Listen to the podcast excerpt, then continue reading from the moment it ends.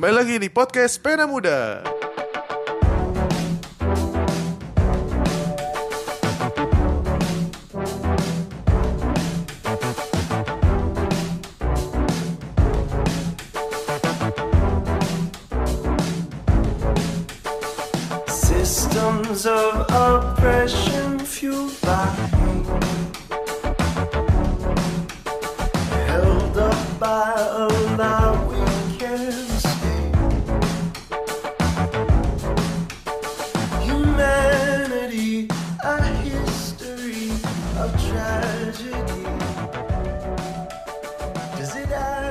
Be? Shalom salam sejahtera untuk kita semua. Kembali lagi bersamaku di podcast Pena Muda season ketiga. Puji Tuhan sudah kembali lagi di periode dua mingguan ini. Semoga fisik dan jiwa kalian dalam keadaan baik-baik saja Di mana pun dan kapan pun kalian mendengarkan episode ini.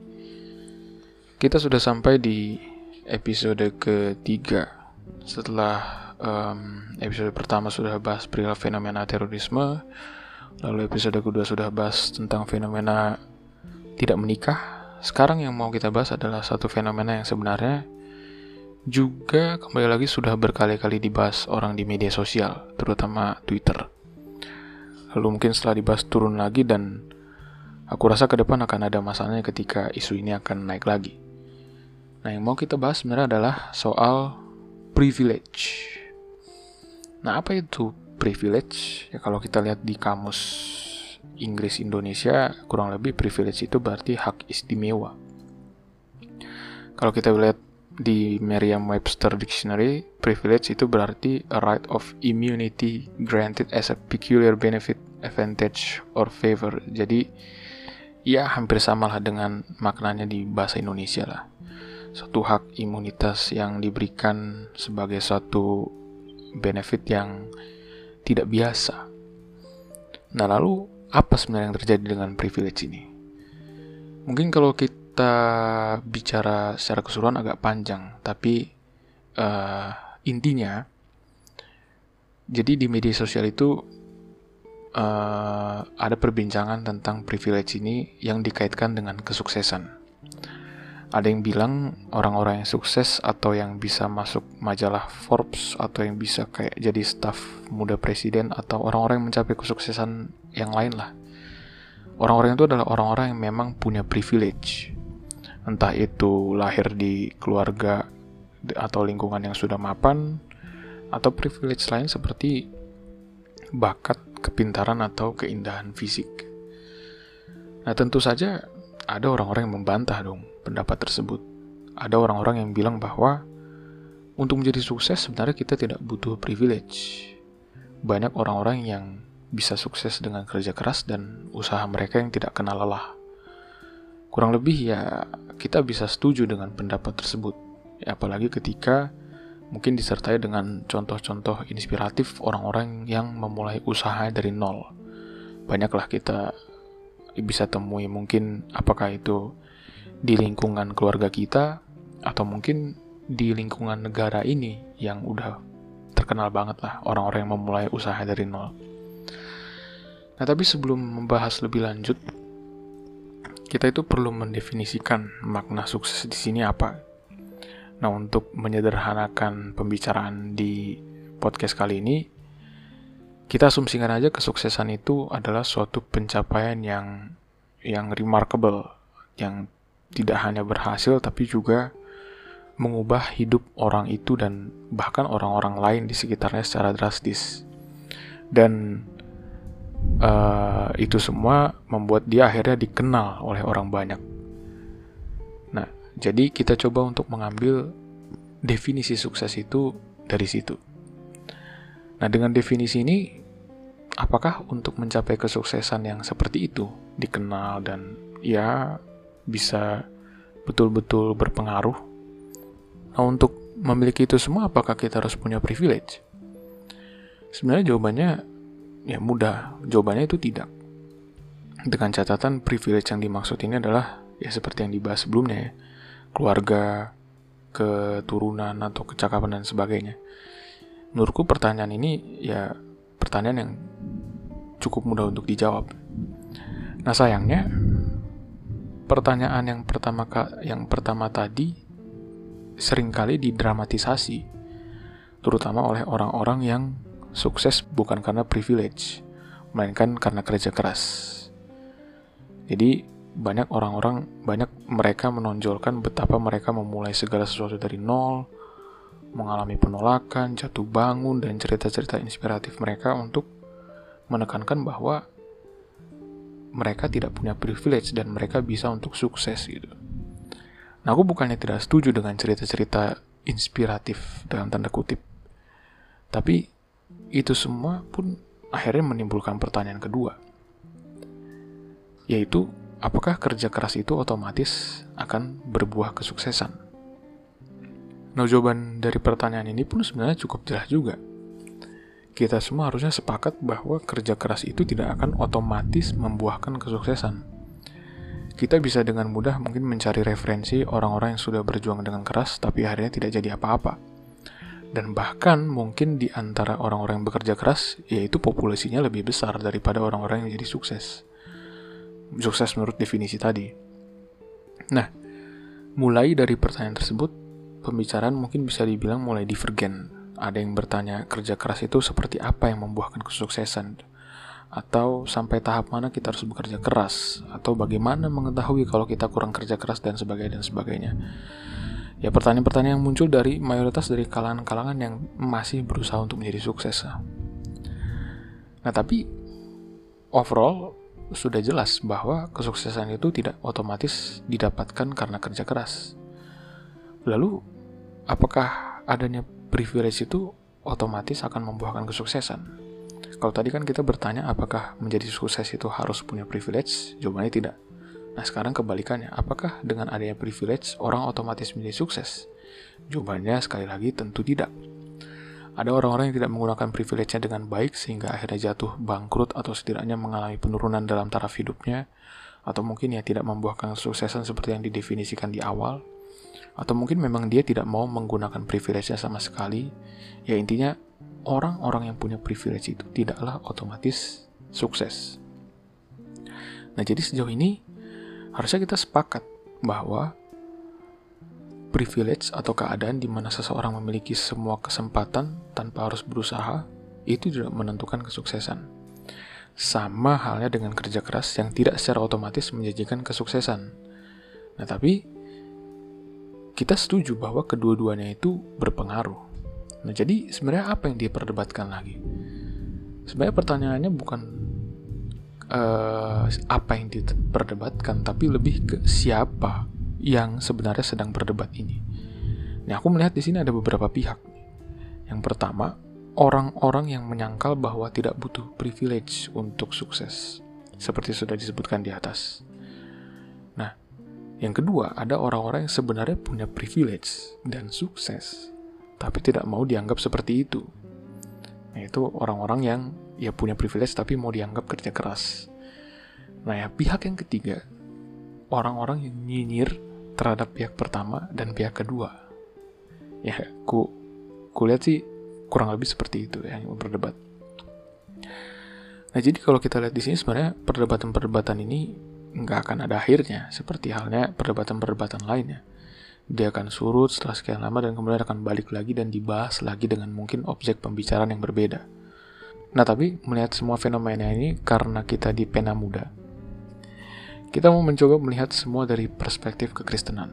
Bagaimana seharusnya menyikapi dualisme privilege dan kerja keras ini. Yang satu adalah bawaan dan pemberian, yang satu adalah usaha manusia. Nah, melihat dualisme ini aku jadi teringat perdebatan yang hampir serupa yang terjadi dalam ranah teologi, yaitu perihal keselamatan. Uh, aku tidak ahli untuk mengulas sejarahnya, tapi secara garis besar perdebatan ini adalah antara golongan Calvinis dan Arminian. Golongan Calvinis beranggapan bahwa keselamatan adalah murni anugerah, karena manusia sudah rusak total sehingga tidak mungkin menyelamatkan dirinya sendiri dan tidak mungkin untuk percaya kepada Kristus. Nah, golongan Arminian ini beranggapan bahwa manusia itu masih punya kemampuan untuk memilih apakah dia ingin diselamatkan atau tidak. Nah, golongan Arminian ini melihat bahwa pemilihan atau election terhadap orang-orang percaya itu membuat pribadi Allah menjadi pribadi yang kejam. karena membiarkan orang-orang jatuh dalam kematian kekal. Tapi pandangan golongan Arminian pun menempatkan manusia sebagai pihak yang bertanggung jawab atau atas keselamatannya sehingga ada risiko manusia untuk kehilangan keselamatan. Nah, perdebatan ini sudah dimulai sejak beberapa abad yang lalu dan percaya tidak percaya kita masih dengan mudah bisa menemukan perdebatan ini di sekitar kita. Nah, mengapa bisa seperti itu? Karena kedua golongan ini menemukan dasar mereka dan sumber mereka dari uh, referensi yang sama, yaitu Alkitab. Allah berdaulat dalam keselamatan, tentu itu ada di Alkitab. Allah memilih kita, itu juga ada di Alkitab. Yesus memelihara orang percaya sehingga tidak ada yang mampu memisahkan kita dari kasihnya, tentu itu ada di Alkitab.